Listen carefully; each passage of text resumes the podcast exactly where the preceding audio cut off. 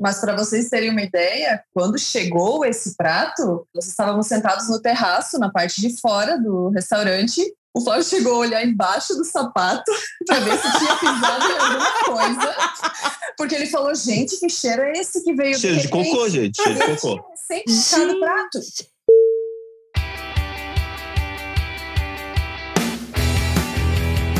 Olá, viajantes, aqui é a Manu. E aqui é o Mac, sejam muito bem-vindos ao ViajaCast. Ao ViajaCast e hoje nós vamos falar com os nossos vizinhos, vizinhos É. de país. É, eles não são vizinho, vizinho aqui e tal. De país. De país, estão bem perto da gente. Esse lugar a gente já viajou. Bom, no título já tá falando, né, gente, que a gente vai falar sobre a França aqui, como que é morar na França.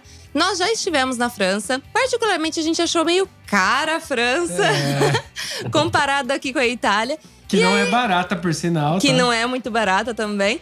Mas vamos conferir com eles se realmente essa percepção foi só nossa ou eles também acham isso, né? Sim, e como é viver lá pra valer, né? Porque a gente só visitou, a gente só passou por curtos períodos. Então, vamos fazer essa conexão.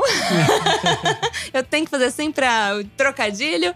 Essa conexão com a França, essa conexão bonjour. Vamos falar hoje com Simone e Flávio. Sejam muito bem-vindos. Oi, pessoal, tudo bem com vocês? Aqui quem tá falando é a Simone. Bonjour. Bonjour. Ça va bien? Eu sou o Flávio. Não, eu, eu- eu falo muito bem francês, eu sei falar Je ne parle pas français. E é isso aí.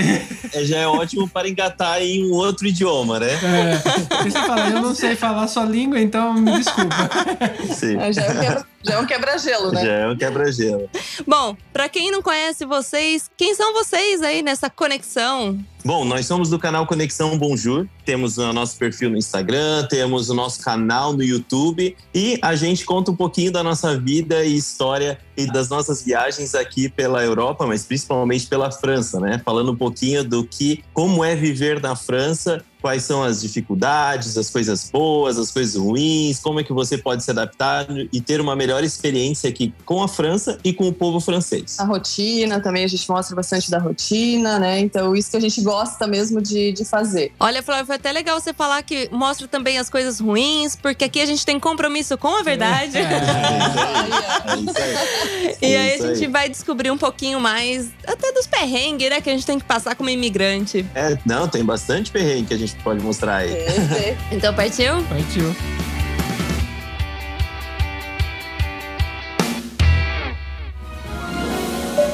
Setting 1012, and it gets making a 1,250 Viaja Cast.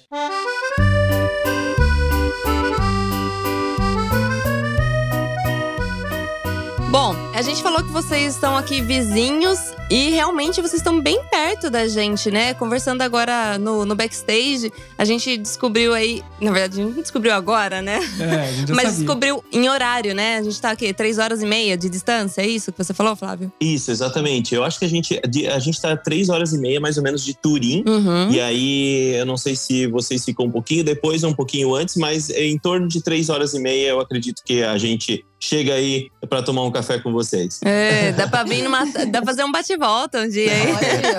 Exatamente. O que é um pouco caro é o túnel para atravessar aí para Nossa, Itália, né? É, Que, que, aliás, a gente já pode começar com isso. Porque eu- na Europa, do que a gente fez, assim, de viagem, de carro, cara, o lugar mais caro que eu achei de pedágio foi a França. Então, com razão.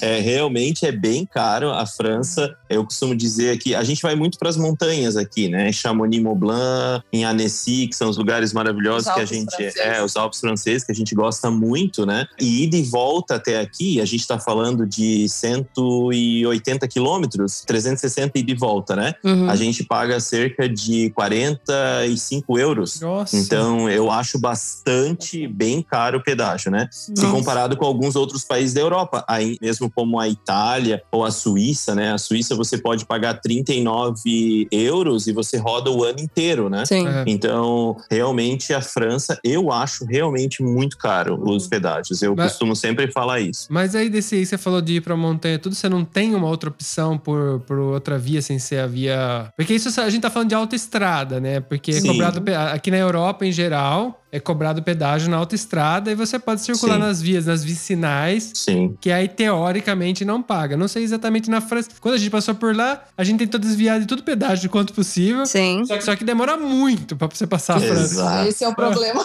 Nossa senhora, a gente. É muito mais longe. A gente foi pra cruzar a França inteira, sair do outro lado na Espanha. é, não tem fim, não acaba mais se você, tem- for- se você for pelas estradinhas. Então, nessa hora, você fica em cima do muro. Se eu pago ou não pago o pedágio, né? É. Não, eu acho que é exatamente isso que tu falou. A gente tem alternativas, mas as alternativas são muito complexas no que diz respeito à qualidade das rodovias, né? E também do tempo, né, que ela vai levar, porque normalmente não são duplicadas aí. São de via dupla. E aí o que acontece? Você é, tem uma velocidade diferenciada, 80 Uhum. km por hora, ela faz alguns cruzamentos dentro de cidades, então você vai ter um problema aí com o tempo. Então, quando a gente vai para algum lugar desse, depende. Se a gente está de férias, é uma coisa. Se a gente vai passar, fazer um bate-volta ou passar um final de semana, é outro, né? É. Então, a gente tenta, de alguma forma, ir de uma forma mais rápida, mas tem o custo para isso na, na França, né? Eu, eu acho realmente muito caro aqui. Vocês têm alguma opção de pagar, igual na Suíça, um bilhete por mês, alguma coisa assim? Ou não existe isso aí? Porque aqui não existe Olha, na Itália. Eu acho que Olha, não. que eu saiba, Eu não, saiba, não. porque. Senão você já não, provavelmente você já saberia. É, E até as exatamente. locadoras, né? Quando você vai alugar carro, geralmente eles falam isso, né? Isso. Isso nunca ninguém. Porque a gente não tem carro aqui, né? A gente só aluga carro, às vezes, quando a gente quer ir viajar e tal. É igual a gente. É. porque aqui a gente vê que não tem necessidade, né? De ter carro por enquanto. Então, nem nas locadoras eles dão essa opção. Então, acho que Não, realmente. é, não, tem, não tem, não porque tem. senão algum amigo francês já Também teria me falado já. também, ou algum brasileiro que eu conheço já teria falado. E também pesquiso sobre isso, né? É, mas não há essas possibilidades. O que tem é o, os passa rápido do pedágio, essas coisas assim, mas Sim. isso não interfere o pagamento, interfere só no tempo que você vai ficar no processo de pagar, como tem no Brasil também. Entendi. E vocês já falavam francês antes de vocês mudarem pra França? Que acho que é o único Nossa, empecilho da gente mudar pra É. França é o francês. Sim, é, realmente, a língua, assim, não é que seja tão difícil, mas é, é aquela coisa, a coisa de você fazer na escola e você vir, né, ter a rotina, como eles falam, tal. A gente fez dois anos e Dois meio anos de e meio de aula no francês. Brasil. Nossa. É, e o Flávio, como ele já veio a trabalho, ele teria que estar já mais habituado com a língua. Hum. E então, como ele trabalha, né, o dia inteiro, todo dia, com o francês, ele tá já bem fluente. E eu, como ainda trabalho com brasileiros, né, com as redes sociais e com essa questão, assim, eu consigo entender, mas a minha não, eu não tenho a fluência, né? Ainda não tenho a fluência. Mas quando a gente Mas- quando a gente estava pensando numa imigração e a primeiro a primeira opção não era a França, né? Uhum. Era o Canadá, pela questão do depois a gente pô, vai, vai falar um pouquinho sobre as áreas na qual a gente trabalha também, mas a área que eu trabalho, que é de tecnologia, é muito forte no Canadá, principalmente na área de Montreal, né, do Quebec, que é um é bilíngue. E para você conseguir um trabalho lá, normalmente você sendo bilíngue é mais fácil e o, o governo te aceita de uma forma diferenciada, você ganha pontos, né, do Hum. governo para isso, para essa imigração. Uhum. Então, a gente, nós dois e mais um casal de amigos que tinha esse desejo de migrar para o Canadá, a gente começou a fazer um curso, em nós quatro, junto com um professor. Então, a gente ficou dois anos e meio aí fazendo esse curso. E aí, depois, no último meio ano, eu fazia todos os dias aula. É, para que eu pudesse daí melhorar ainda mais a minha fluência, uma vez que eu já tinha um emprego aqui na França, né? Ah, tá. Mas peraí, conte- contextualizar. Faz quanto tempo que vocês já che- que vocês estão na França? Vai fazer um ano e meio agora. Um ano e meio. E você veio já, então, com emprego Isso. direto do Brasil. Era a mesma empresa que Isso. você trabalhava ou foi só uma proposta mesmo? Sim e não. É, Por que, ok. que eu, sim, por que, que eu vou te dizer sim ou não? Porque assim, eu trabalhei nessa empresa, é uma empresa brasileira, que ela está abrindo unidades em vários lugares do mundo, né? Inclusive tem na Itália também, na cidade de Milano. E então, eu trabalhei nessa empresa por 10 anos. E depois de de 10 anos trabalhando nessa empresa, eu saí da empresa e fui para uma outra empresa do mesmo ramo. Como a empresa já me conhecia bem, gostava do meu trabalho e tudo mais, e sabia que eu falava francês, eles, com o planejamento de abrir uma unidade na França, eles me convidaram para ser o responsável da unidade da França aqui em Lyon. E a gente mora então em Lyon. Então eu realmente já vim com um trabalho pré-definido, né? Hum, Ah, sim. Eu perguntei isso porque isso define algumas coisas em relação a quando você vem morar em um outro país. Porque eu imagino que a empresa, então, nesse caso seu, ela ajudou você com a documentação, talvez até com casa, tudo pra ajudar. Porque quando você chega na vida louca, é completamente diferente. É. Né? Você tem que procurar. Então, no seu caso, eles ajudaram vocês. Com certeza. Assim, eu costumo dizer que a gente é, de alguma forma, imigrantes privilegiados, né? Sim. A gente tem a noção do privilégio que nós temos é, perante as outras pessoas, sejam da forma que a pessoa vem, né? Uhum. Porque assim, a partir do momento que eu fui contratado por essa empresa para ser o responsável dessa empresa, a gente começa a acionar advogados em consulados para verificar exatamente qual que é o visto que eu posso vir de uma forma mais adequada, porque a gente não tem cidadania europeia. A gente está aqui por causa do meu trabalho e por causa do meu visto. Hum. Ok. E aí todo esse processo de expatriação do executivo acontece dessa forma, acontece de uma forma organizada por uma empresa que nos auxilia. Mas isso não quer dizer que eu também não tive que correr atrás de um, de um monte de coisa. Eu tive Sim. que fazer um monte de coisa para que acontecesse aquele processo como um todo. Então, a gente sim teve ajuda na questão de identificar qual era o nosso visto mais adequado, da papelada completa, dos perrengues que a gente teve no consulado, porque tiveram perrengues no consulado, mesmo com tudo isso pronto. Depois, quando nós chegamos aqui em auxílio na moradia, encontrar um apartamento, fazer as burocracias como abertura de, de conta, contratar um plano de telefone, porque isso é muito complexo. Essas, essas coisas é são muito complexas aqui na Europa, aqui na França especificamente. Ah, é? Você teve dificuldade? Então, porque assim, o plano, você falou, o plano telefônico pra gente aqui é super simples. por- Sim, é, isso É. eu não, não achei complexo. Aqui não é. Ah, então, o fator limitante é você ter o CPF, entre aspas. Estou fazendo uma aspa Sim. muito grande aqui, que é o código fiscal. Sim. Você precisa ter ele antes. Então, talvez a burocra- burocracia estaria em eu conseguir esse documento primeiro. A- E no seu caso, talvez também imagino que seja um problema, porque você não é cidadão, né? Eu sendo cidadão, tendo a cidadania, é muito mais fácil, porque esse documento é parte do meu processo. Uhum, Vocês uhum. veem como um, um visto. Então, não sei, vocês terem o, o seu registro fiscal na França, ele é do- como que é feito isso? É porque quando nós chegamos aqui, Hum. ah, nós não viemos direto para um apartamento alugado já. A gente foi para um Airbnb, porque a gente chegou no meio da pandemia, inclusive. Nossa, é Então, verdade. teve-? É verdade. É um ano e meio. É verdade. É, a gente Sim. chegou em outubro, de Outubro 2020. 2020, é. Então a gente chegou no, no fervo da, da pandemia ainda. Então. Caramba. E a gente ficou com receio de alugar pelo Brasil já alguma coisa fixa aqui, porque nós não sabemos como que seria, né? Sim. Então, e também chegar assim direto. Então, ficamos num Airbnb. Só que daí, para você abrir conta em banco, pegar a conta telefônica, você precisava do endereço, A né? residência. A residência. Isso, e, e o Airbnb ele não fornecia isso e eles não aceitavam isso também, porque como é provisório, a gente teve esse problema. E um, Uhum. daí, um chamava o outro, É. né? Para você ter o. Eu costumo dizer que aqui você parece que corre atrás do. Sabe o cachorro que corre atrás do rabo? Sim.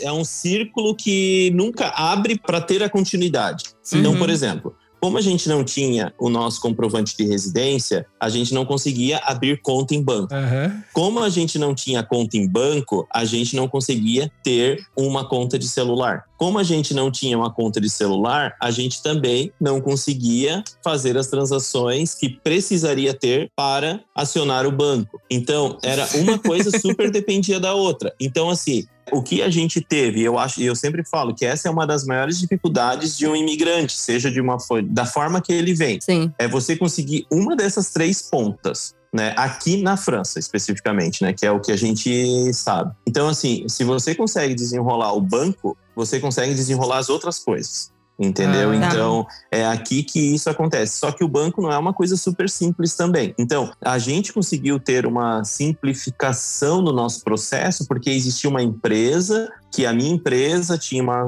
tinha tem sociedade aqui que conseguiu fazer as ligações para que para que a gente pudesse ter essas questões. Como a gente abriu uma empresa aqui, a minha empresa, ou melhor, a, empresa que eu trabalho abriu uma empresa aqui, a gente tava, a gente tinha o apoio da cidade de Lyon, porque a gente fez um investimento na cidade. Ah.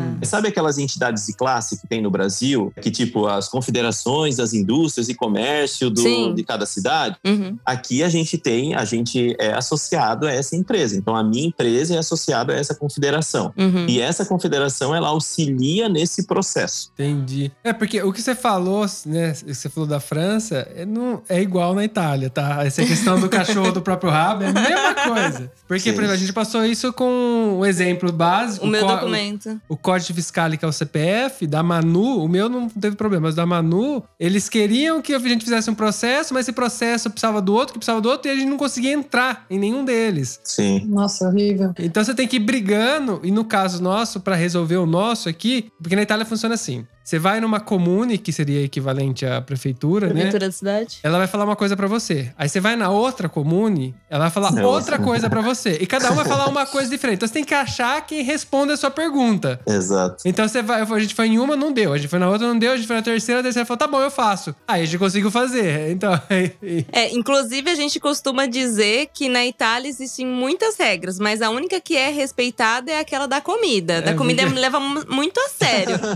As outras depende de quem te atende. Olha, aqui também tem bastante regra e a da comida também é muito respeitada. Ah lá.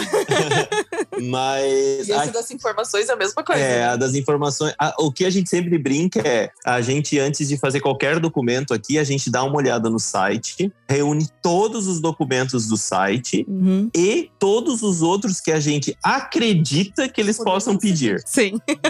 E ainda Por- falta. e ainda Ainda normalmente falta. É, É, mas eu acho que isso mistura um pouco com xenofobia. A questão de- do imigrante e tal. Eu, na Itália, eu, sen- eu sinto que eles têm essa versão de pessoas de fora. Eles evitam, sabe? Eles dificultam a sua vida ao máximo. É. Depois que você tá inserido, no caso eu que agora tenho a cidadania, eles não têm mais o que fazer. Aí é tudo Aham. aí Não, é mas, normal. mas né? até parece que eles falam assim: vamos dificultar um pouquinho pra ver se eles desistem. Será É. que eles querem mesmo? É. Pra ver se eles querem mesmo. É. Não, e tem muita gente que desiste. É que tá. Eles conseguem, porque a gente conhece. Sim. Bastante gente que veio, tentou fazer o processo e não aguenta. Porque é tortuoso, é difícil, né? Você tem que estar muito querendo. Nossa, dá vontade de chorar. É que parece que você sempre tá fazendo alguma coisa errada, Sim. né? Ou, gente, é muito estranho o sentimento, né? É, eu, assim, eu de alguma forma, sendo bem honesto, de alguma forma eu entendo um pouco Aham. é, essa questão, porque eu fico pensando assim, cara, alguém que não conhece as nossas regras, não conhece o nosso povo, quer vir pra cá, então eu quero ter certeza de que aquela pessoa Tem vontade. realmente quer, sabe? Sim, sim. Tem vontade, porque de alguma outra forma também a gente vê países são obviamente bem mais fáceis, né? Mas a gente sempre costuma dizer que e isso a gente responde muito nas nossas redes sociais. As pessoas perguntam muito pra gente assim, ó: "Ah, vocês já conseguiram se legalizar aí?" Hum. Essa é uma pergunta que a gente responde, olha, eu posso dizer pra vocês que um dia sim, um dia também, entendeu?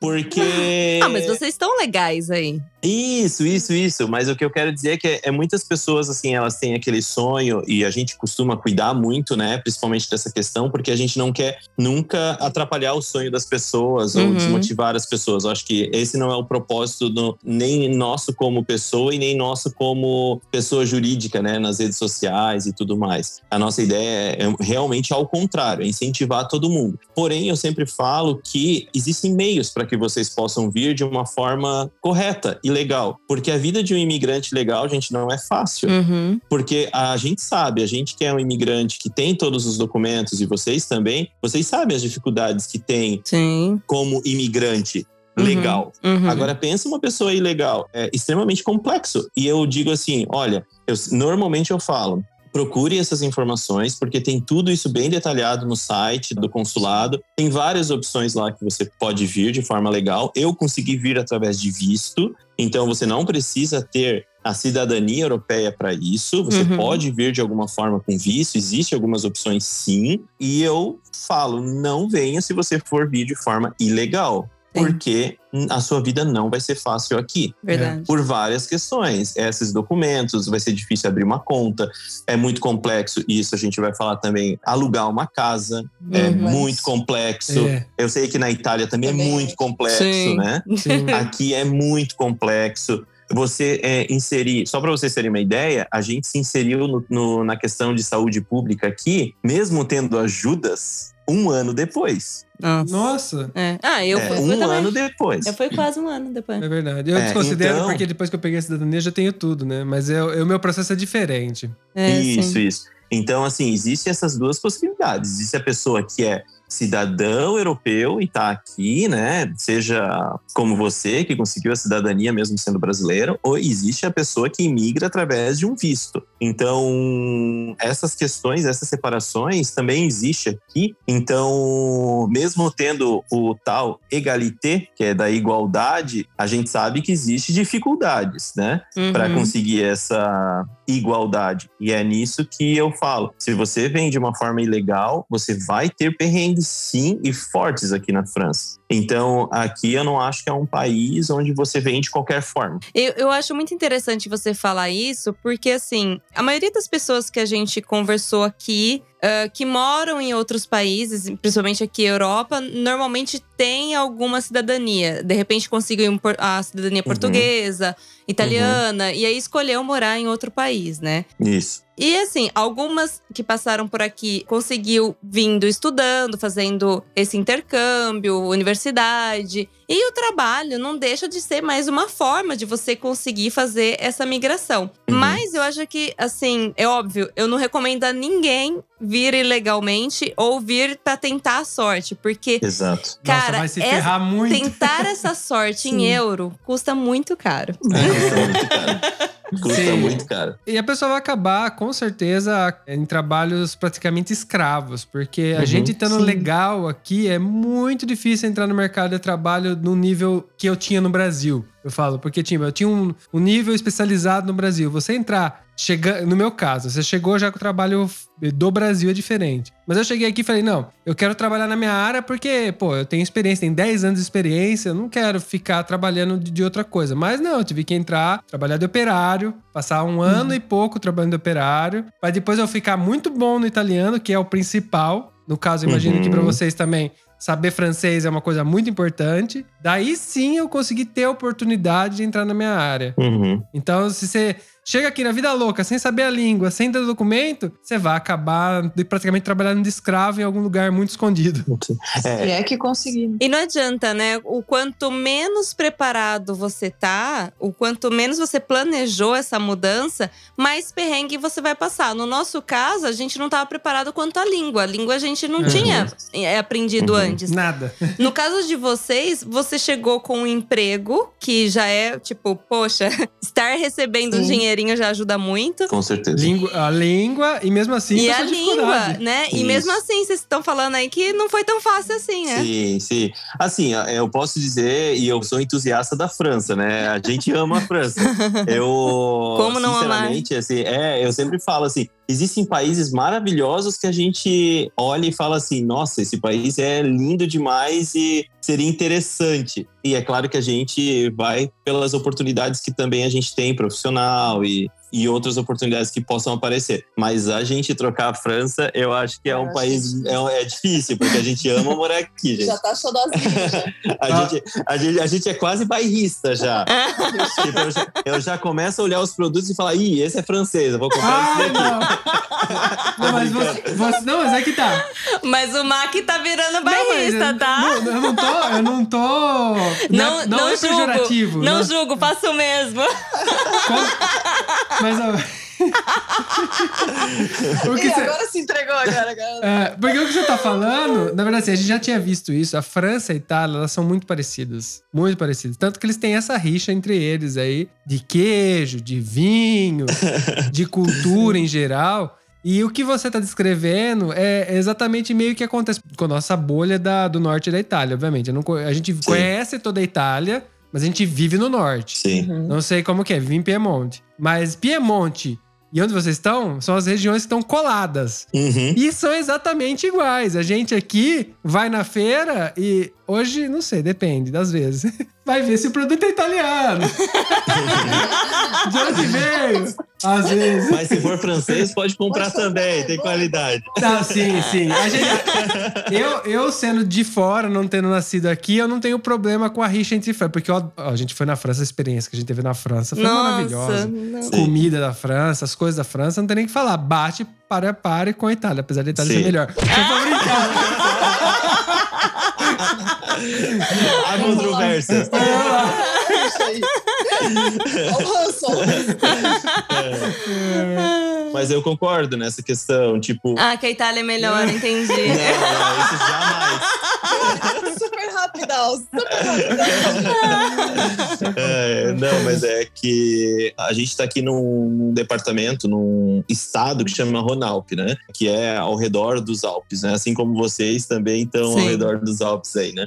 Então a gente acaba estando na nossa bolha. Então tem, a gente está numa cidade grande, que a gente mora na cidade de Lyon, mas ela conserva muito, e a gente percebe isso, que ela conserva muito a origem dela. Ah, e a origem que eu tô dizendo é a questão dos antepassados, as assim, uma cidade que é cosmopolita, mas ao mesmo tempo provinciana em vários pontos, né? O que é bom do, da província, ela é provinciana, e o que é bom do cosmopolita, ela é cosmopolita. Isso que eu acho muito legal de Lyon, assim, sabe? Eu ainda falei essa semana para Simone e também falei para alguns amigos do Brasil que o que eu acho que a França tem de melhor são os franceses. Olha, Que legal. E eu posso dizer que muitas pessoas vêm perguntar pra gente, mas vocês estão gostando dos franceses? tipo assim, como se aquilo fosse totalmente ao contrário do que eu penso, assim, sabe? Porque Uhum. muita gente vai, por exemplo, quando a gente fala com algum amigo que só viaja, por exemplo, que, que gosta de fazer turismo e viaja para França, normalmente eles vão pra Paris. É Sim, o primeiro sim. ponto. A Paris é a sexta cidade mais visitada do mundo, então é normal Uhum. né? Mas normalmente as pessoas falam: "Ah, eu não tive boa experiência com os franceses. Os franceses são arrogantes, não sei". Gente, a gente sabe que assim como no Brasil tem cidades que são mais calorosas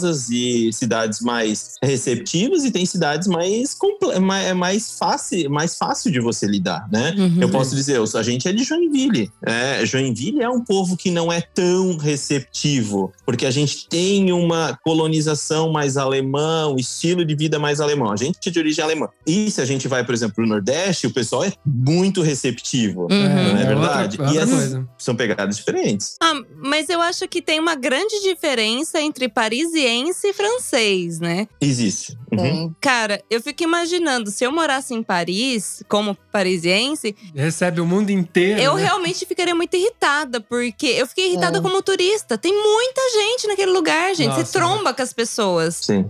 Então, assim, Sim. você acha que eles não vão estar irritados com aquelas pessoas que estão chegando, achando que é a casa da mãe de Joana, né? Porque não Sim. respeitando nada, sujando o lugar, Sim. porque é muito turista, querendo falar uma língua que não é a deles. Sim. Eu, eu acho que eu dou razão pra eles. É, se você tomar como referência, acaba tendo essa imagem. Mas a gente, por exemplo, conheceu uma francesa. Que ela Sim. morou aqui na Itália por um período e falava italiano. Uhum. E aí ela, a gente foi lá visitar ela e ela acabou levando, por exemplo, ela pra casa da mãe dela. Nossa, foi uma experiência maravilhosa. Ela não falava inglês nem italiano. A mãe. gente- a mãe. A gente ficava só no gesto. Mas foi uma experiência maravilhosa, a- além do lugar, né? Lugar incrível. A gente tá numa fazendinha, Ah, assim, com comida. Sim. hum, Fazendo aquelas, com aqueles pratos franceses pra gente. Na campanha. Na, Na campanha, campanha. sim. Na campanha da França. Em francês, É. como que é? A campanha também? É campanha. É campanha. Aham. Ah, por isso é A gente vai falar é, pra campanha. Uhum. Ai, ótimo. A campanha é tipo como se fosse o interiorzinho, assim. Ela. E, e, ó, agora você vai ter que me corrigir, porque eu não sei falar francês. Ela fez um beef bourguignon, é assim que Ui, esse- é, sim, sim, sim. Ok? E fez também uma. Ai, que torta. Vamos, ver se eu consigo falar. Tarte tartan? Não sei. Tartartan. Ah, tartatã. Tartatã. É, é uma torta de maçã, né? Sim, Isso. feito na panela. Ao contrário, né? contrário, ao como se fosse- contrário. Sim. Ela é feita ao contrário. É Hum. ótima, né? Maravilhosa. Nossa, e os queijos também, apesar dos Sim. queijos italianos são melhores. Olha, a gente brinca aqui na França que é o único queijo que ganha de um queijo francês é o queijo Gruyère, que o queijo Gruyère da Suíça é melhor do que o do Ah. Brasil que o da França. Mas isso, mal, pá, Mas ó, a minha amiga francesa, ela gosta do parmegiano. É, parmegiana de Diana. Ela falou assim que é porque vocês não têm aí. Ela falou assim, mas é um queijo a mais. Ela falou assim, É. Sim, não, é porque é, é um faltasse. plus. É. como se faltasse. É. fosse- Mas eu compro o parmegiano para colocar na espaguete, eu faço às vezes em é. casa, eu compro, mas é caro aqui. É, mas aqui tá, não é a coisa mais barata do mundo também, não. É um queijo caro.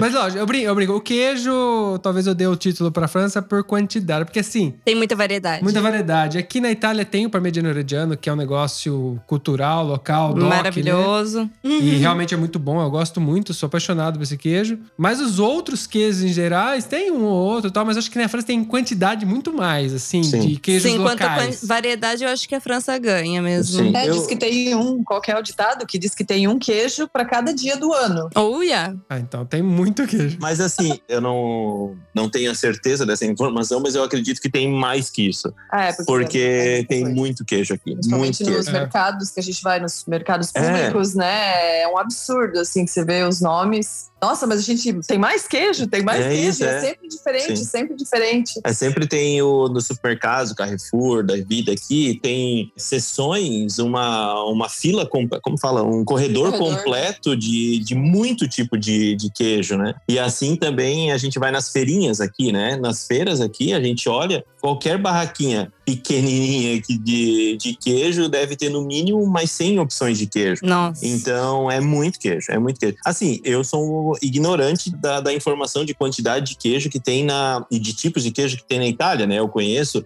parmegiano, conheço burrata, que eu nem sei se é um queijo exatamente, a mussarela, conheço o gorgonzola, mas outros eu já não conheço mais tanto, né? Uhum. Aqui, até se mesmo morando no Brasil, a gente já conhece um pouquinho mais de, dos franceses, né? O camembert, o Sim. brie, né? O blanc, que são algumas variedades de queijo aqui bem famosos. Mas assim, aqui tem bastante queijo também de, de- de diferentes tipos, mas de cabra e de ovelha. Isso é uma coisa que chama muita atenção aqui, né? São muito diferentes, né? É. A gente nem gosta muito, mas tem bastante opção. Aqui tem bastante, mas vai mudar muito de região para região. Então vai ter a predominância, né, de, do, do queijo. Então, tipo, você vai pra Sardenha, tem o queijo sardo, que é muito bom. Só que você vai, você vai encontrar muito mais lá do que aqui. Então, tipo, vai ser mais difícil encontrar o queijo romano, pecorino romano, que você vai encontrar um pouco mais pra baixo. Aqui tem um que é muito específico, que é o cas- Castelmanho. Castelmanho é uma delícia também. Ele é, ele é um queijo muito específico, ele é feito pra fazer receitas muito específicas, mas é muito, muito, muito bom.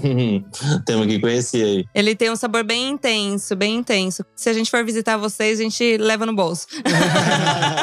Com certeza. Levar queijo na mala, a gente já, já viu história que não dá muito certo aqui no podcast. Nossa, eu já tive experiências com queijo na mala, de ter que jogar tudo lá na alfândega, lá no Brasil. É, não, e ah, eu não sei se o seu caso foi o mesmo que aconteceu aqui no podcast, mas ah, inclusive foi em Paris, né? Que ela Foi, foi, foi em Paris. foi levar queijo e aí o queijo derreteu e aí misturou com as coisas, aí virou uma Ah, mas ela comprou um queijo mole também. tipo, É, e eu fico imaginando o cheiro, né? Exatamente. é. Porque É. aqui na nossa geladeira, sempre que tem queijos de forma diferentes aqui, a gente coloca dentro de um plástico, dentro de um Tupperware, e mesmo assim, quando a gente abre a geladeira, a gente fala: que cheiro essa geladeira? Não, sim, os É queijos verdade. cheiram. É uma das coisas que eu acho. Características de queijo francês. Sim, parece que sempre a geladeira tá com alguma coisa é, vencida. A gente fala, É. mas não, Flávio, é porque a gente comprou queijo, não sei das quantas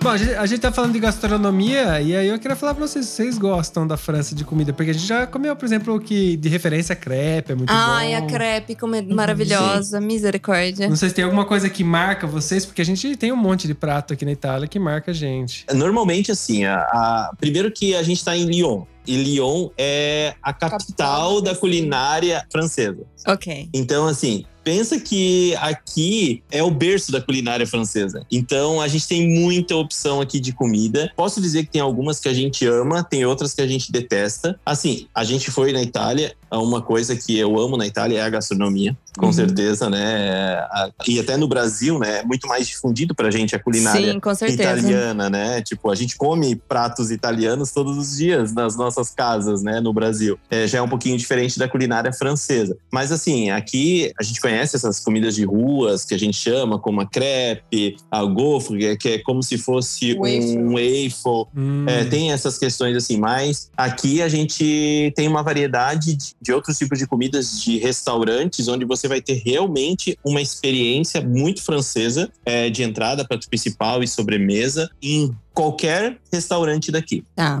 Né? Então, por exemplo, a gente pode comer uma boa carne, que é um entrecô, a gente pode comer um bom frango aqui de uma forma feita de uma forma diferente. A gente costuma dizer que assim, a diferença da comida francesa para as outras comidas é a questão do molho, dos condimentos que ele usa. Por exemplo, se a gente vai comer um entrecô, por exemplo, normalmente ele já não vem com tanto tempero, mas aquele molho é um molho muito especial. Hum. As Né? carnes não são tão temperadas como a gente costuma fazer no Brasil, né? A gente tempera Tá. muito as carnes. A Uhum. carne vem quase que ela e É. o que dá o tchan, assim, realmente são os molhos. Os molhos são maravilhosos. Sim, Hum. como a gente tem alguns restaurantes, como aqui também é uma região de, da nova culinária francesa, aqui a gente trabalha muito com creme de leite, com alguns produtos que é muito típico regional aqui, né? E outra coisa é a questão dos temperos o mais fresco possível. É, Da estação. da estação. Então, por exemplo, você vai num restaurante hoje, se você for não querer, é, come um, um determinado prato. Se você quiser ir semana que vem, pode ser que aquele prato não, Não esteja mais no cardápio. Tá. Hum. Porque eles trabalham com sempre com, com pratos muito, muito frescos, né? Recentemente a gente até gravou para um canal parceiro é, lá do Brasil, que é um dos canais, dos principais canais de culinária do Brasil. Ele está fazendo um, um projeto que são comidas pelo mundo, né? E a gente foi gravar o hambúrguer da França. O que, que é o diferente o hambúrguer da França para os outros hambúrgueres do mundo, né? Primeiro, o pão é da casa. Hum. Segundo, a carne é uma carne específica e ela região. é da tal região e ela é moída na casa. Os legumes, ele pega todo dia, mesmo sendo um fast food, tá? Tô falando É um tipo de um food. fast food. Sim. Tá. É sempre da tal região. Os molhos são da casa. Então, o francês, ele tem essa cultura de transformar tudo sendo da casa e nada industrializado ou pouco industrializado. Entendi. Então, isso é o que transforma muito a culinária francesa. Mas também tem que cuidar com muitas coisas. Eu não sei como é na Itália, mas, por exemplo, eu já tive péssimas experiências culinárias aqui também. Hum. É, porque como a gente está na região de Lyon, antigamente em Lyon, eles comiam muito vísceras, essas coisas assim, entendeu? E Hum. para mim, miúdos. E para mim, pro meu paladar, Que é uma das comidas lionesas. é, também. que é o bu- A aqui tradicional, né? São os buchons. São os né, buchons Que é a comida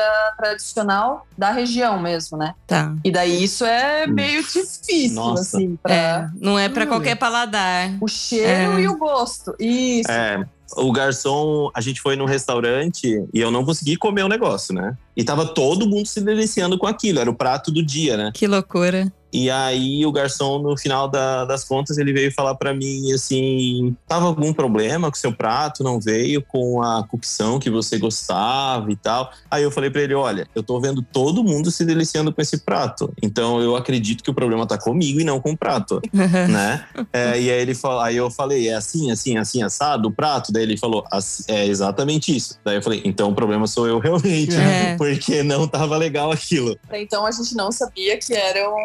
Não sabia o que era. o que Nossa, era. era horrível. Ah, vocês pediram Inclusive- sem saber o que era. É que a gente pediu o prato do dia. Ah, e daí ok. ele falou o nome do prato, e daí ele falou: ah, é tipo um salsichão. Só que o salsichão era recheado com tripas, com vísceras. Ah. Então, quando. Só que assim, todas as pessoas ao redor estavam comendo e felizes. Eram franceses. É, eram franceses. É que eu tenho uma mania de olhar um pouco quando eu chego num restaurante, eu tenho uma mania de olhar os pratos das outras mesas, das mesas. Sim. Né? Sim. Até para ter uma ideia do local, se não tem no cardápio figurinhas ou olho no Instagram e tudo mais antes, né? Daí, eu, quando eu entrei, eu vi muita gente com aquela linguiça, Uhum. né? Aí eu falei, cara, linguiça, ó, tô em casa, eu adoro isso, Sim. né? Então vou pedir isso e não explicar. Aí, Não deu bom. Escrito, é, tava escrito andouillette. Eu poderia ter olhado no Google o que era uma andouillette, poderia. Só que daí pedi, eu olhei aquilo e falei, pô, parece algo que eu gosto, pedi aquilo, mas não me dei bem, não. É. Ah, olha, você falou isso e eu tava pensando aqui, experiência ruim, ruim a gente não teve, né? Talvez- De falar que nem ele falou. Eu É. sei que assim, com a gente, mas a gente já entrou, por exemplo, numa casa piemontesa aqui, um restaurante piemontês. Sim, mas a gente não pediu prato. A gente não pediu esse prato, mas é porque não dava nem pra pedir só de você entrar na casa. É. Que é o bolito. É. Que é todas as carnes, inclusive a- os miúdos, cozidos. Mas é só cozido E aí é- na água. É cozido na água e colocado em cima. É horrível o cheiro, o cheiro do lugar. Cadê o tempero? Não, não tem tempero Não, nem nada. Eu, eu, eu acho que deve ter um salzinho, alguma coisinha, mas assim, a carne fica branca, né? Porque É. não tem nada que decor. Lavou, né? É, É, é é, isso aí. então tem um aspecto muito feio e, E um o cheiro cheiro, muito muito, ruim. Porque carne cozida só na água tem cheiro ruim. Sim. Mas para vocês terem uma ideia, quando chegou esse prato, nós estávamos sentados no terraço, na parte de fora do restaurante. O Flávio chegou a olhar embaixo do sapato para ver se tinha pisado em alguma coisa. Porque ele falou: gente, que cheiro é esse que veio Cheiro de repente?" cocô, gente. Cheiro de cocô. tinha recém colocado o prato. Quando a gente foi, por isso que a gente não conseguiu. O Flávio comeu acho que um pedaço. Não, quase comeu, vomitei. Quase desculpa, vomitei. gente, mas- Desculpa aí, mas é Desculpa quase falar isso, vomitei mesmo. Nossa! E ele procurou, ele, eu juro pra vocês, gente, ele olhou embaixo e falou: vê se o teu sapato tá sujo, porque o que, que foi esse cheiro que veio do nada? É, Nesse nível, gente. é que isso é uma É. coisa assim. Mas foi a única experiência, Foi a única ruim experiência que a gente ruim. teve nesse um ano e meio de É. comida, na verdade. Sim, mas foi uma, algum prato muito exótico É, também, Isso, é. né? Isso, Pode ter coisas, assim como no Brasil, que a gente goste mais ou menos, né? Mas experiência ruim, a gente teve essa, né? Mas você gosta de escargot? A gente gosta. Hum. Quer dizer, não, eu vou refazer a frase. A gente gosta. É, com ressalvas, assim, a gente já teve duas experiências com escargot, né? Sim. Conta É. a primeira. A gente foi para Estrasburgo, ou Estrasburgo, né? E lá a gente decidiu, não, a gente ainda não comeu escargot, nós temos que comer. E lá veio muito temperado, veio super temperado, já veio fora da concha, veio num prato com muita manteiga, muito pesto, né? É, Era molho um pesto. Ah, assim, pesto. gente, era maravilhoso. Delícia. maravilhoso. Acho que assim eu comeria. Eu poderia comer alguns pratos. Aí fomos para Paris, fomos num restaurante tradicional lá e falamos: ah, então aqui, aqui eles servem na concha, vamos ver como que é aqui. Vamos subir o nível. Daí lá, Era um restaurante chique, pessoal. Eu Tá. falei, não, esse- nesse restaurante chique vai ser muito gostoso esse negócio. É. né? Porque a gente tinha visto nos nossos canais do YouTube preferidos de viagem. O pessoal fala, meu, é uma maravilha. A gente falou, não, vamos comer essa maravilha aí, né? Você, falou, você falou que viu nos canais do YouTube de viagem e tal, eles falaram que é uma maravilha porque eles pagaram caro, eles falaram, tem que falar que é bom. Nossa, gente. No nosso canal vocês não vão encontrar isso, não. tá?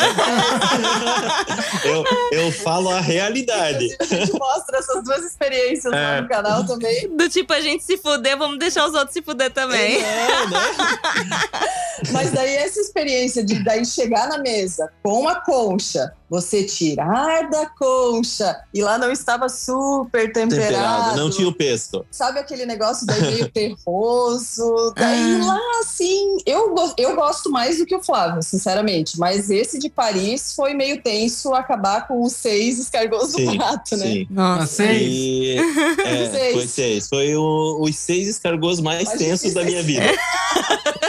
Pareciam que eram 20. Eu comi dois. Eu comi dois só. Falei, não dá isso daqui. Mas a gente também teve experiência já com foie gras, né? Que Ah, é uma outra coisa. Assim, não é uma coisa que eu gosto. Eu não fico pedindo isso nos locais. A Simone já gosta, né? Mas eu posso comer. Acho que essa é a questão. Eu posso comer, mas eu nunca vou ficar pedindo isso num, num restaurante, porque é normalmente algo caro Uhum. e algo que não me apetece tanto, né? Sim, Entendi. idem. Você falou do, do- Aqui chama lumaca, não sei como fala em francês, o escargot. É, escargot. Escargot. Sim. Mas, é, significa, Escargot. Escargot. significa lesma? Significa o quê? Traduzindo é, para português. O cara, caramujo. Caracol. Caracol. Caramujo. Caracol. Aqui a gente tem o caracol, que é a quióchola, que aí é o caracolzinho que tem a casquinha, e tem a lumaca, que é sem a- o, o, o caracolzinho. E aí também tem muito aqui porque é da região. Também tem essa cultura. E aí eu tava louco pra experimentar. E eu já tinha comido algo parecido no Brasil, não era bem isso. No Rio de Janeiro, lá, chamava. Eu nem lembro o nome, tinha sido bom.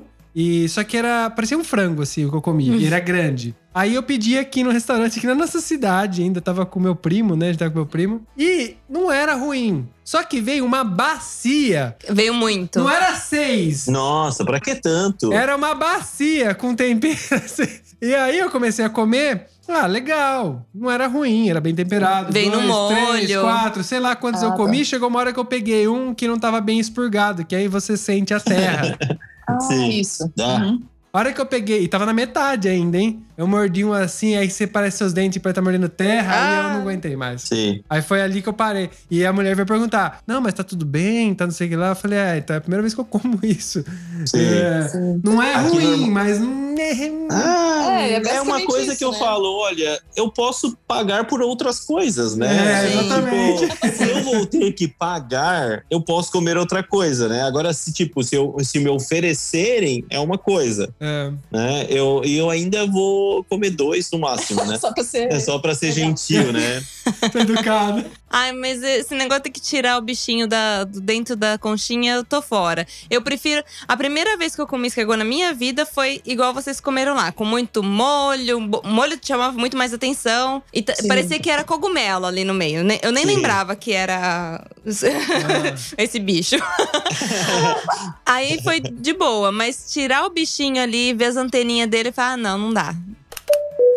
Bom, só tinha mais uma pergunta em relação à parte da comida, que assim, na Itália a gente tem a massa, em geral, como primeiro prato, né? Tanto que eles chamam de primo prato, sempre vai ser uma massa. Uhum. Então meio que seria o arroz nosso no Brasil, porque a gente consome muito arroz no Brasil. Na França tem isso, porque pelo que você tá descrevendo, parece que sempre vai mudando. Então não tem um negócio que é constante. Sempre salada daí. Salada? Salada. Salada ou sopa, né? Salada ou Mas é sopa? mais salada. Ah, Nossa. A gente come bastante salada aqui. Salada com.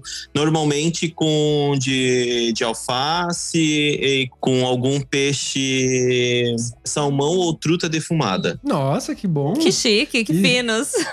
Mas é carpaccio. Sim, bem Sim, fininho. É um carpaccio, é. E, Tipo, ontem, inclusive, eu comi isso no restaurante. A, a Simone comeu sopa e eu comi a salada com carpaccio de truta defumada. Geralmente o molho da salada é maravilhoso. É maravilhoso. Então é meio que isso seria tipo basicão, tem O, sempre. o do dia a dia, o prato do dia a dia. Sim. Francês come muita salada, pessoal. Então, o prato principal de almoço deles aqui é baguete ou salada, um potão de salada. Nossa, Olha. legal. Baguete recheada, não só a baguete. Não, não, Não, recheado. recheado. Ah, ok. recheado. Tipo Baguete sanduíche, sanduíche. Inclusive, você vê assim, às vezes nós vamos nos restaurantes e você vê gente até mais nova que gente, o que não é comum no Brasil, por exemplo, né? E ah, eles comem adolescentes, comem sal- eles pedem salada no restaurante. Eles vão pro restaurante para comer salada. A gente achou até engraçado esses dias. A gente foi numa. Era num domingo. A gente foi numa choperia aqui pertinho de casa. E a gente, nós dois comemos hambúrguer. E aí, comendo lá um hambúrguer gostoso. E aí chegou três amigos, sabe? Aqueles três amigos, assim, de 23 anos, assim, conversando. E aí ele, o garçom chegou e perguntou: Ah, o que que vocês querem? Aí cada um pediu uma salada. Eu falei: Meu Deus, isso no Brasil eu nunca vi.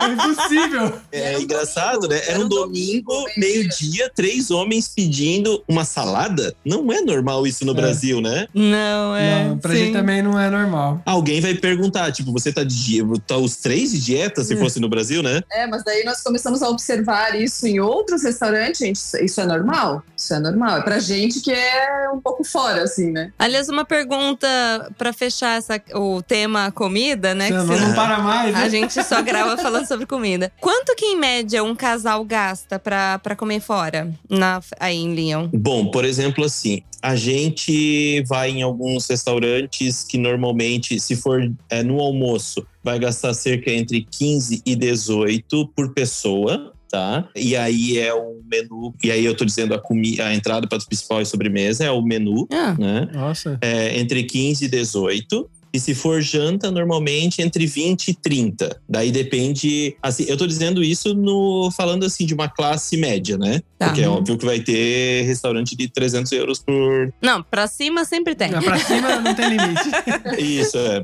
Mas você consegue se alimentar super bem, por exemplo, com 15 euros aqui. Comendo um prato principal, uma entrada e um prato principal, por exemplo. É que isso tem muito aqui, que todos os restaurantes têm. Você pode pedir só um prato ou você pode pedir a forma fórmula, que eles chamam, né? Que é a formule, que daí é a entrada, o prato principal e a sobremesa. Então tem muita gente vai geralmente na Isso, é. fórmula, né? Uhum. Porque- Ah, mas a gente tá achando até barato, mas aí ela falou assim: entrada, primeiro e sobremesa. Na Itália é entrada, antipasto, primeiro, segundo e sobremesa. Por isso que é É. mais caro. É, sim, É. tem um prato a mais. Ah, não. É, a gente não tem. A gente não tem. E o segundo é sempre um prato elaborado, mais demorado, tipo Carne. uma carne, mas uma Sim. carne feita de um modo mais demorado. E é o prato mais caro do menu. Por isso que ele é o segundo, pra dar tempo. Você pede antipasto, é uma coisa rápida que o cara vai entregar pra você na hora. O primo dá- é a massa, que é super rápido de fazer também, então ela vem em sequência. E aí você já tem que ter pedido o segundo, que é pra dar tempo ele fazer, porque vai demorar meia hora pra fazer o prato. E aí vem o doce. Então por isso que acaba sendo, Uhum. acho que um pouco mais caro. O menu nosso aqui, que é essa sequência, é, nesse preço que você tá falando, seria pra restaurante bem barato. Nossa, Entendi. muito, É. muito barato. Muito barato. Pra um restaurante normal, já sobe pra 20, 30 euros. É, 25, Entendi.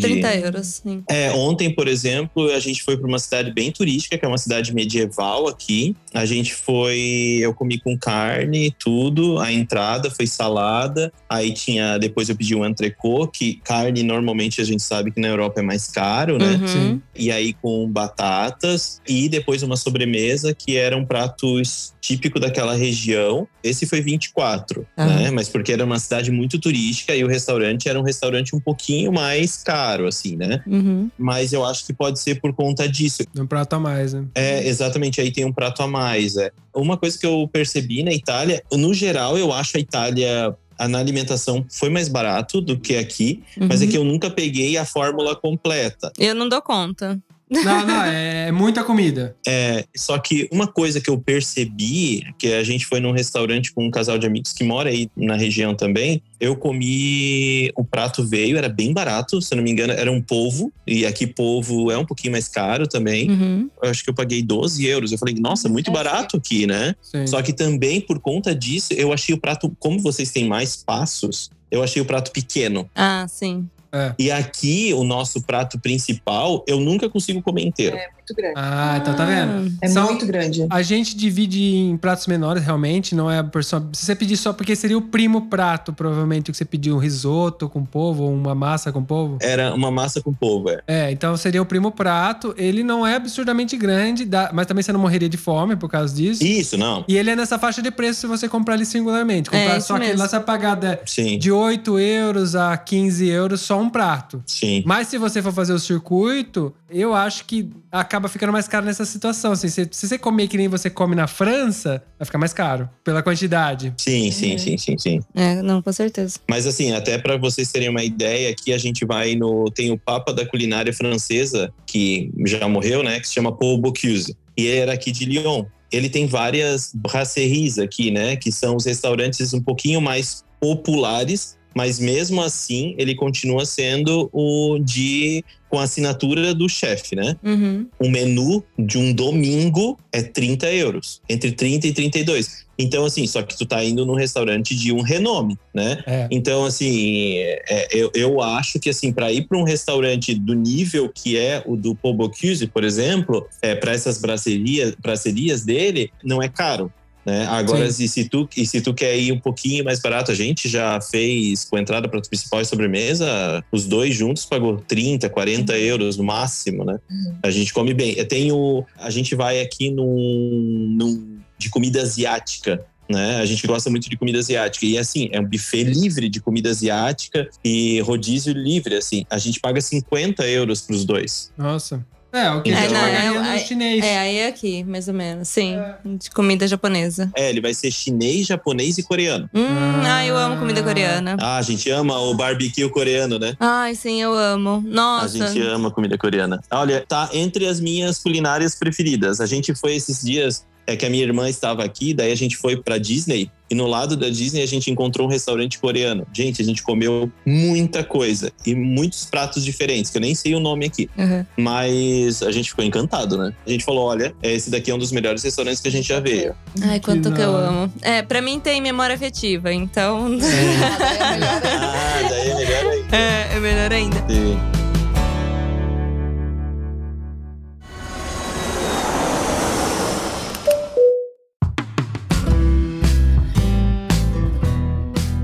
Já que a gente tá falando de custo de comida, lá no começo a gente tava falando sobre alugar apartamento tal, que não é fácil aqui, aqui na Itália, também não é fácil aí, porque por, por mil e um motivos, né? Que você tem que comprovar a renda, muito provavelmente, e aí ou então tem que pagar mais do que. Tem que pagar um pagar calção, né, que pagar meses Sim. antecipados.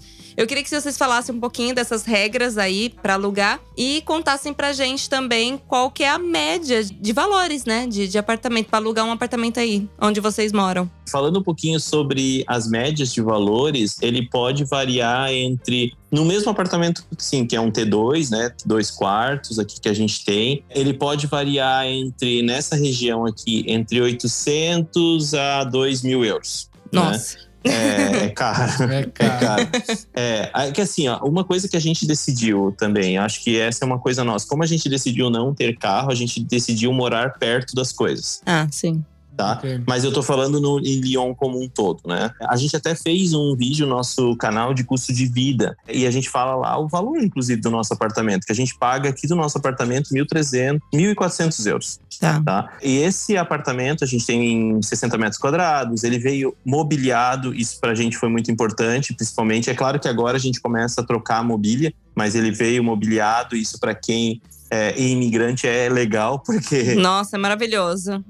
é, pensa uma cozinha. A gente falou, no mínimo, a cozinha tem que estar mobiliada, gente, porque como que eu vou chamar a gente aqui para. Eu não sei ainda, eu não sei os serviços que tem aqui para começar a instalar as coisas. É. Eu não sou dessa área, eu não sei, eu não sou metido para querer fazer isso também, né? Uhum. Então a gente mora num bairro bom aqui e tudo mais. Mas você consegue ter apartamentos bons também, assim, pagando entre 800, 900 euros de uma boa localização e também de uma boa qualidade, tá? É um pouco complicado alugar aqui, porque aqui em Lyon, especificamente, você tem muita demanda e pouca oferta, porque é uma cidade muito é, estudantil.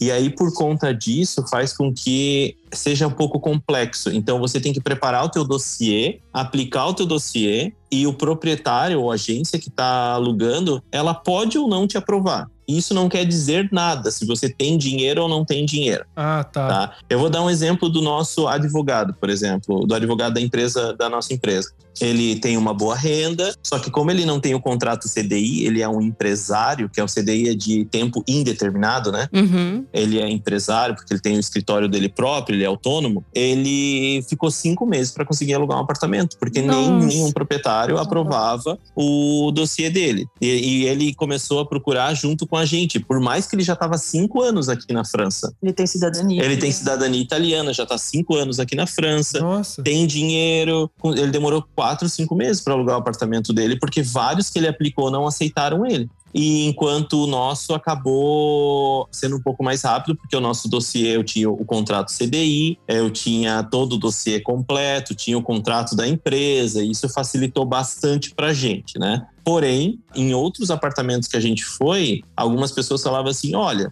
não se animam muito nesse apartamento, porque tem tantas pessoas na fila já. Hum. Então, é, essa questão da burocracia aqui na França é muito complexa, né? Eu não vou dizer na França como um todo, eu vou dizer em Lyon. Eu sei que em outras cidades é mais barato. A gente também acompanha algumas outras pessoas. Tem gente que tem apartamentos na França maiores que o nosso, também equipados, mas que, como mora no interior, paga, tipo assim, num apartamento de 90 metros quadrados, paga 500 euros. Então, 400, 500 euros. Então, se você quer morar numa cidade mais no interior ou mais fora do grande centro, também é uma opção, porque a gente sabe que também tem o transporte público muito fácil, né? Uhum. O porquê que a gente optou aqui? Como eu falei, a gente não tinha, eu não tenho carro e aí a gente não quis ter esse custo agora. Eu gosto de almoçar em casa, então também a minha linha do metrô é a única. Em 10 minutinhos do trabalho eu tô em casa. Então, Nossa, que Que maravilha. delícia.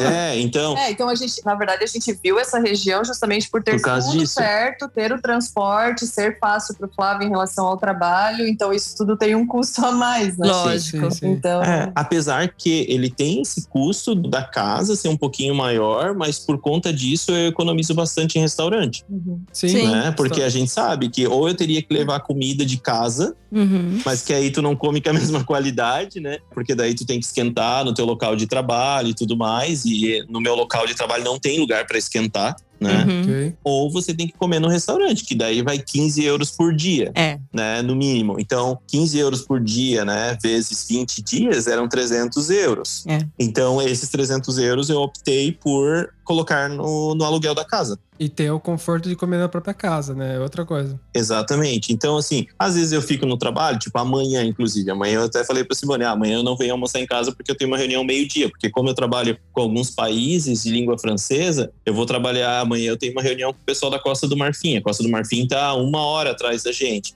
Uhum. Então, amanhã é um horário que eu vou fazer uma reunião exatamente meio-dia, mas não é sempre, mas eu vou fazer. Então, eu vou almoçar no trabalho, vou passar em algum lugar, pegar uma baguete, alguma coisa, ou sair depois para almoçar. Então, por isso que a gente também escolheu essa região, sabe? Entendi. E porque, sinceramente, gente, a gente gosta dessa região, que aqui no lado tem como se fosse tipo um Central Park, Ah, que legal. que é o Parque de la Ah. Tête d'Or. É o maior parque urbano da França, fica aqui em Lyon e a gente está 500, 600 metros aqui desse parque. Nossa, Nossa, tá muito que maravilha. Sim. É, e a 200 metros da Gare de Lyon, né, que é a estação de trem principal de Lyon. Então, tudo isso foi o nosso planejamento para escolher um local, um apartamento, né? É, e tudo isso tem um custo, obviamente, Sim, mas que por outro lado você economiza. A gente também não tem carro por opção. Eu tenho uma moto, ao contrário, eu tenho uma moto que custa mais barato que um carro, apesar que mais Sim. ou menos.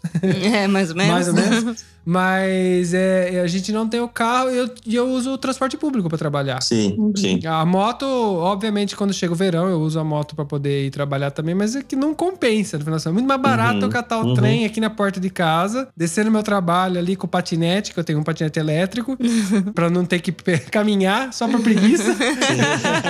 É, É, eu pago, 60 a gente paga 60, eu pago, né? A Simone não, eu pago 65 euros para ter o transporte público ilimitado e de todos os modais que tem aqui em Lyon, né? Ah, que bom. Então tem metrô, tem ônibus, tem o tramway, então eu posso pegar tudo isso a um custo de 66, e 65 euros por mês. E como eu falei ali, eu tô a 10 minutos do trabalho, então é muito bom isso de metrô, né? Então isso é muito bom e muito prático, né? Uhum. É, a Manu hoje ela tá estudando lá em Torino. Ela tem esse ticket também que tem tudo. E a gente Uhum. tem que considerar que a gente tá a mais ou menos 35 quilômetros de Torino. Então não é Torino, assim, 35 quilômetros. Custa 91 euros. Uhum. É, só que eu viajo a Torino todos os dias e, só E que, lá e, tem- e lá eu tenho direito a usar todos os Que legal. transportes, né? Tipo metrô, Sim. ônibus, tudo. É, isso é uma coisa muito importante pra gente, assim, a questão da qualidade de vida, né? O fato de tu tá. Vocês são de São Paulo, vocês sabem como é o perrengue de quem mora em São Paulo, que às vezes pega uma hora, duas horas de trânsito por dia pra ir, duas horas pra voltar do trabalho, né? Sim. a gente tinha essa qualidade de vida em Santa Catarina, de estar a 15, 20 minutos do local de trabalho. Então, isso era uma coisa pé, que né? para é, e a pé, exatamente. Isso era uma coisa que pra gente era importante a gente manter, porque eu não queria chegar em casa muito tarde, também do meu trabalho e não aproveitar a noite com a minha família, né? Hum, com certeza. E como que foi a adaptação de vocês quanto à cultura francesa? Porque acredito que algumas coisas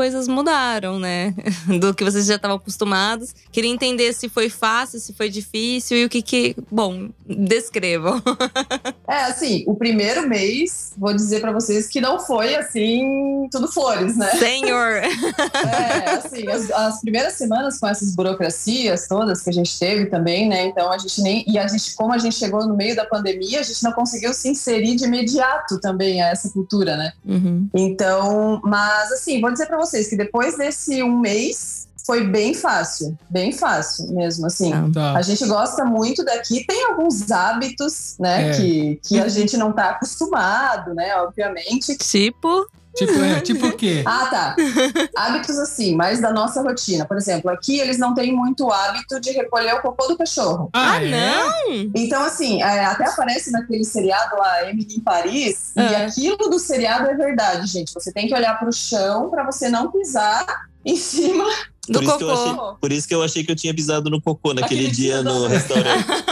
Porque aqui é muito comum isso. E eles não recolhem, e tipo, as pessoas não chamam atenção nem nada. Um dia eu estava passeando com a Vicky e ela, eu não consigo deixar ali o cocô, não é da nossa cultura, assim, né? Aham. E um dia um gari, ele viu que eu estava recolhendo, ele falou: Não, não recolhe, deixa aí. Isso aí é bom, isso é adubo. Um gari, gente, um gari. Ah, entendi. Aí eu falei: Não, da próxima vez então eu deixo, mas não, eu não consigo fazer isso, né? Mas é um hábito que tu tem que tomar cuidado aqui também. Então, mas não, em compensação, não tem cachorros de rua. A gente não vê cachorro de rua aqui. Uhum. Então, é um dos hábitos, né? Sim. Outra coisa é. Mas a adaptação até que foi Não, bem simples. Eu, eu simples. acho assim, ó, que como a gente já tinha viaja, feito algumas viagens, a gente já estava bem adaptado na questão mundo, né?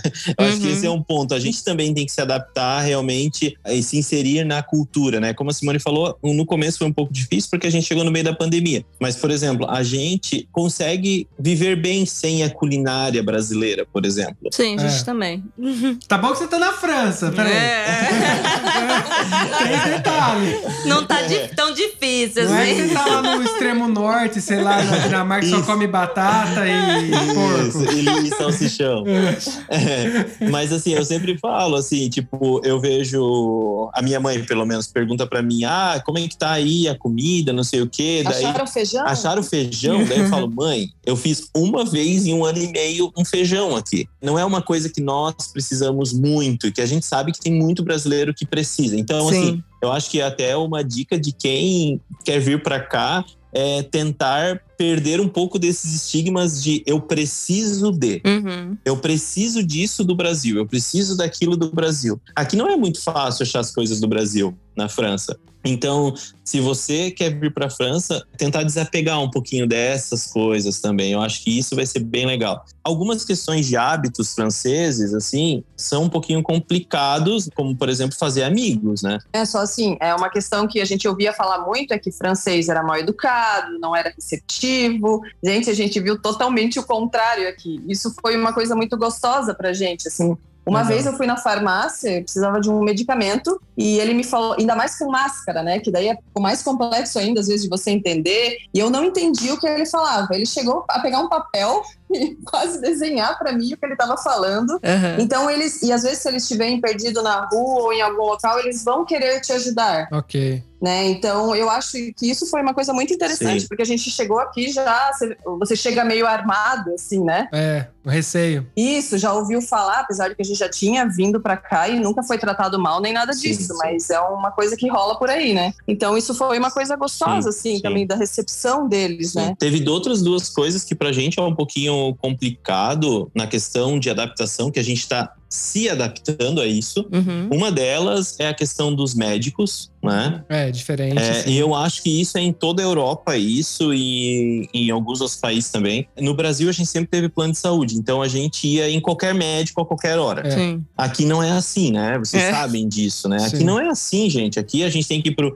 médico de família que vai encaminhar para não sei aonde, que vai encaminhar para não sei aonde. Então isso é bem complicado, né? A Simone vai mais, vai, vai mais no médico do que eu e ela É. teve já algumas experiências ruins disso, É, né? porque eu, como eu tomo um remédio controlado, então aqui eu, de três em três meses eu tenho que fazer uma consulta, por mais que eu esteja bem, para pegar essa receita para pegar o remédio, né? Uhum. Então a gente vê assim, o tratamento não, não é a mesma coisa que o seu médico no Brasil, por exemplo. É Né? qua- o teu médico no Brasil é quase teu amigo. Sim, verdade. Né? Ele pergunta como é que tá a família, como é que tá isso, como é que tá É, ele aquilo. quer saber como é que você está. Aqui não, aqui é, é muito direto, assim, sabe? Então não tem aquele acolhimento na questão do médico. É. Isso é, eu achei bem esquisito. E assim, parece que né? não é tão cuidadoso, né? Isso, parece É. que às vezes é de qualquer jeito. Sim, né? é. Assim, a, a gente, a gente sabe que as mulheres normalmente vão mais no- nos médicos para fazer as suas rotinas. Até é um Sim. erro dos homens não fazerem essas rotinas também, né? Exatamente, sim. Mas tem alguns procedimentos que as mulheres fazem que normalmente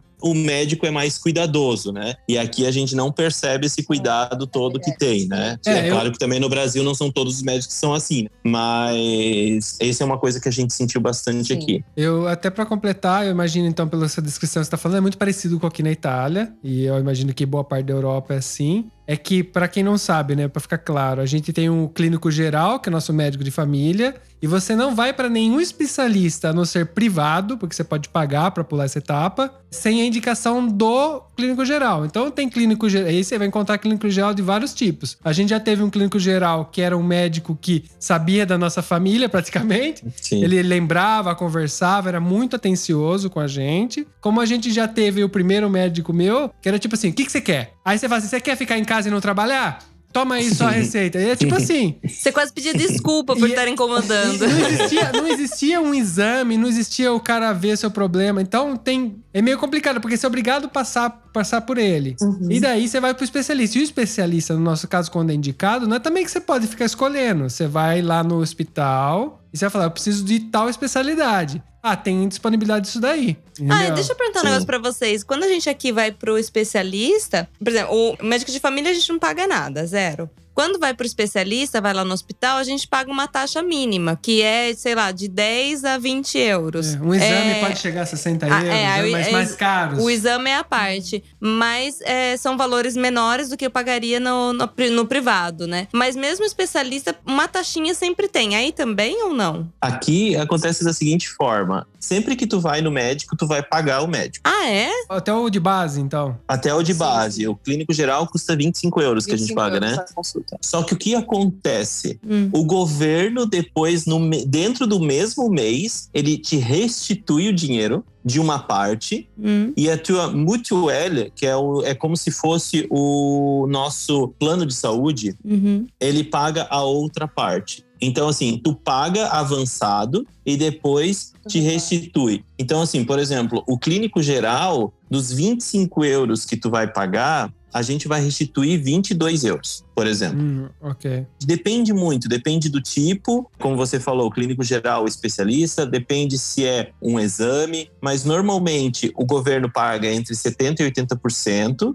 o plano de saúde paga 10% e você paga, sei lá, 5%. Ok. Entendi. A gente, por exemplo, não paga nada, por exemplo, num remédio controlado que a Simone tem, que ela vai todo mês na farmácia, ela não paga nada nesse remédio, Tá. Ah, com a receita, você chega com a receita, pega. com a Isso. receita. Aqui é parecido, tipo, o clínico geral a gente não paga, o especialista exame a gente paga, mas na minha declaração de imposto de renda, eu tenho um certo valor, até um teto lá, eu sou restituído.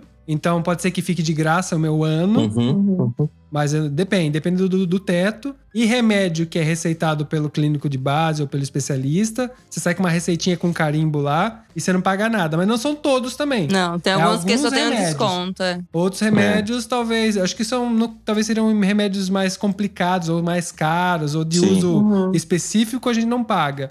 Mas, tipo, ah, dor de cabeça, coisa- não tem jeito, você tem que pagar esse tipo de remédio. Sim, Ah, aqui, aqui também. também, Aqui também. Mas qualquer remédio que tu receba a ordenança, a receita, a farmácia ela serve como um ponto de distribuição. É. É, sim. A gente costuma dizer que as farmácias aqui elas não são ricas igual no Brasil. Ah, né? sim. Tipo, É verdade. no Brasil tem as grandes redes, né? Aqui ela funciona muito como um ponto de distribuição também. e Ela acaba ganhando dinheiro nos outros produtos de dermas e tudo mais que ela vende, né? Sim, com certeza. Bom, o papo tá bom, mas a gente uma hora precisa chegar no fim de- desse episódio. Desse foodcast. É, é, o- 90% comida. Falamos muito mais de comida, gente. Mas se tiver outras perguntas, pode fazer aí. Não, qualquer coisa a gente grava mais um, É, porque. mas porque a gente já passou de uma hora já de gravação. A gente não gosta de fazer muito comprido, senão o pessoal não ouve, né? Muita. Sim. A pessoa já tá acostumada mais ou menos com a tempística aqui que a gente tem. Sim. Deixa eu perguntar um negócio pra vocês. Quem não conhece vocês, quem ficou curioso pra saber mais, você falou tanto que você tem o vídeo tal, o vídeo fulano de tal, você a pessoa falou assim: aonde eu encontro esse vídeo? Onde que as pessoas podem encontrar vocês? Vocês podem nos encontrar como Conexão Bonjour, tanto no Instagram quanto no YouTube. Todo domingo, é, à tarde, a gente lança um vídeo novo. Estávamos duas vezes por semana, mas agora estamos só os domingos por enquanto, com um vídeo por semana. E lá tem muito, a gente está com 74 vídeos lá já, daqui da Europa, da Suíça, né? Da França, Itália. da Itália. Tem do Brasil também, que a gente acabou, mês passado a gente foi pro Brasil, aí também gravamos lá. Então é Conexão Bonjour no Instagram e no YouTube. Ótimo. Vou deixar o link aqui na descrição, galera. Como sempre, se você está com preguiça de procurar, só clicar. É verdade. E se vocês pudessem deixar uma última dica para quem tá pensando em mudar para França, qual que seria essa dica? Bom, a minha primeira dica é: vai estudar francês, por favor, porque é algo que vai te abrir as portas aqui para várias questões. Não é só para o trabalho, mas para a tua vida como cidadão que quer se inserir na cultura francesa. Por exemplo, eu tenho amigos franceses, eu, tô no clube de tênis da França, então tudo isso vai fazer com que você tenha a real experiência de morar na França e não só ter a sua bolha com seus amigos também, que você pode ter, obviamente, brasileiros e de outras nacionalidades, mas também ter a experiência de ter pessoas francesas ao seu lado e procurar a melhor forma de você vir para cá, seja através da sua nacionalização, né, eh, e de alguma outra, de algum outro país, seja italiana, portuguesa, que normalmente as pessoas fazem, ou ainda no site do consulado da França em São Paulo tem várias opções de vistos para que você possa vir. Então, você pode vir como eu vim, como passaporte talento, você pode vir com outro tipo de especialista, é, com visto de especialista, ou você pode vir como pesquisador, como trabalho e estudo. Tem N possibilidades lá. Então, venha de forma legal que vai te ajudar muito em toda essa experiência francesa. Vai valer mais a pena, né? Exatamente. Tem alguma coisa para adicionar, Simone? Ah, acho que o Flávio já falou tudo. Falei pra caramba. Bem aberto a comer as comidas francesas que são maravilhosas, tirando os miúdos. Boa. Aí isso eu assino embaixo. Realmente, a experiência que a gente teve na França de gastronomia, olha, tira o chapéu. Muito bom. Baguete- a baguete Que realmente bom. é maravilhosa. A gente tá só esperando esquentar um pouquinho pra dar um pulinho na França aqui, porque tem Briançon. Briançon é aqui pra gente é muito fácil acessar. Sim. Então a gente passa a montanha tá em Briançon. Então a gente Sim. quer ficar um dia lá e eu tô só esperando esquentar um Então pouquinho. estamos esperando. Esquentou um pouquinho, a gente tá pulando. E a gente faz o convite para vir até Lyon, que a gente vai fazer um roteiro gastronômico e bem lyonnais aqui para vocês Ah, também. demorou. Com a gente isso não é problema. Ouvintes, a gente tem isso gravado, tá? As testemunhas. É, Logo a gente vai estar lá. gente, assim, ó, não é porque é a cidade que a gente mora, mas Lyon é espetacular. Venham lindo. para Lyon. Nós vamos. A gente nós, vai tirar, nós iremos. tirar dúvida. E vocês também, participando do ViajaCast, vocês têm o Vale Pizza ViajaCast, que só tem uma regra. Uma, não, duas, na verdade. que ele tem que ser vir retirado aqui na Itália com a gente, né? Você não vai, não não vou mandar pizza aí, que não vai ter graça. Então Vim comer aqui com a visitar gente. E tem que ser antes da gente ser nômade, porque depois que eu for nômade, eu vou ter dinheiro pra pagar a pizza, tá? A gente adicionou essa regra, porque o pessoal tava achando que a gente paga pizza pra sempre. Pra sempre. Não, pode deixar. Então a gente vai comer logo aí uma pizza na Itália. Vem, vem, vem pra cá. Eu acho que no final do ano vai, vai rolar essa pizza aí, ó. É, já falou que tem que Se quiserem vir antes, vem antes. Senão eu sei que no Sim. final do ano vocês vêm. Exatamente.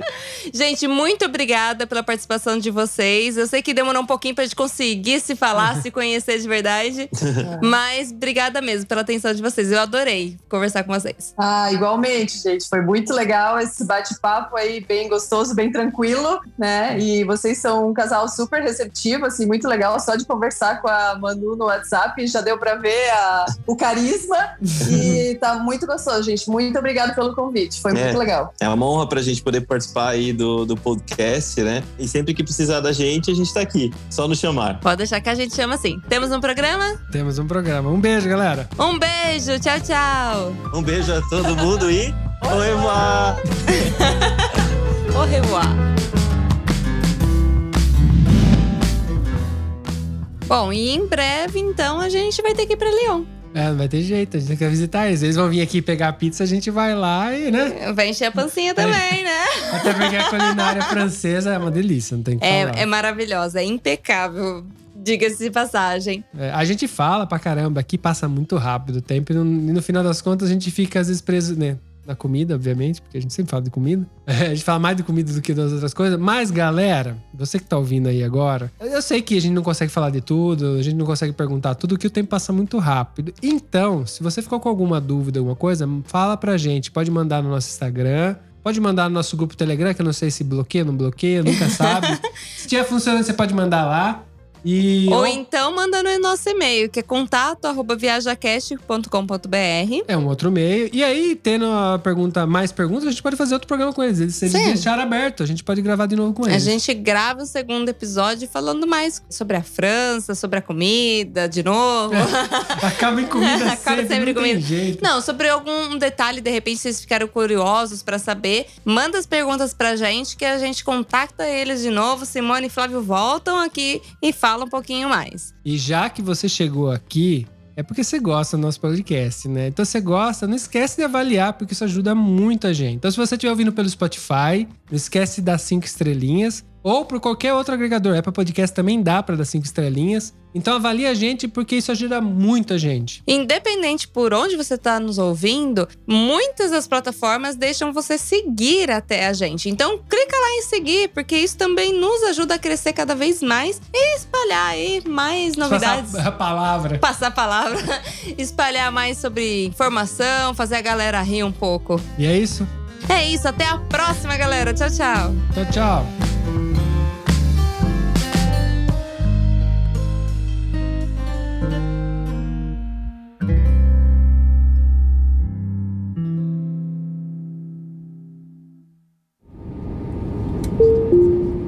Eu tenho certeza que você lembrou de alguém ouvindo esse episódio, então compartilhe agora mesmo com essa pessoa. Assim mantemos essa conexão entre nós, viajantes.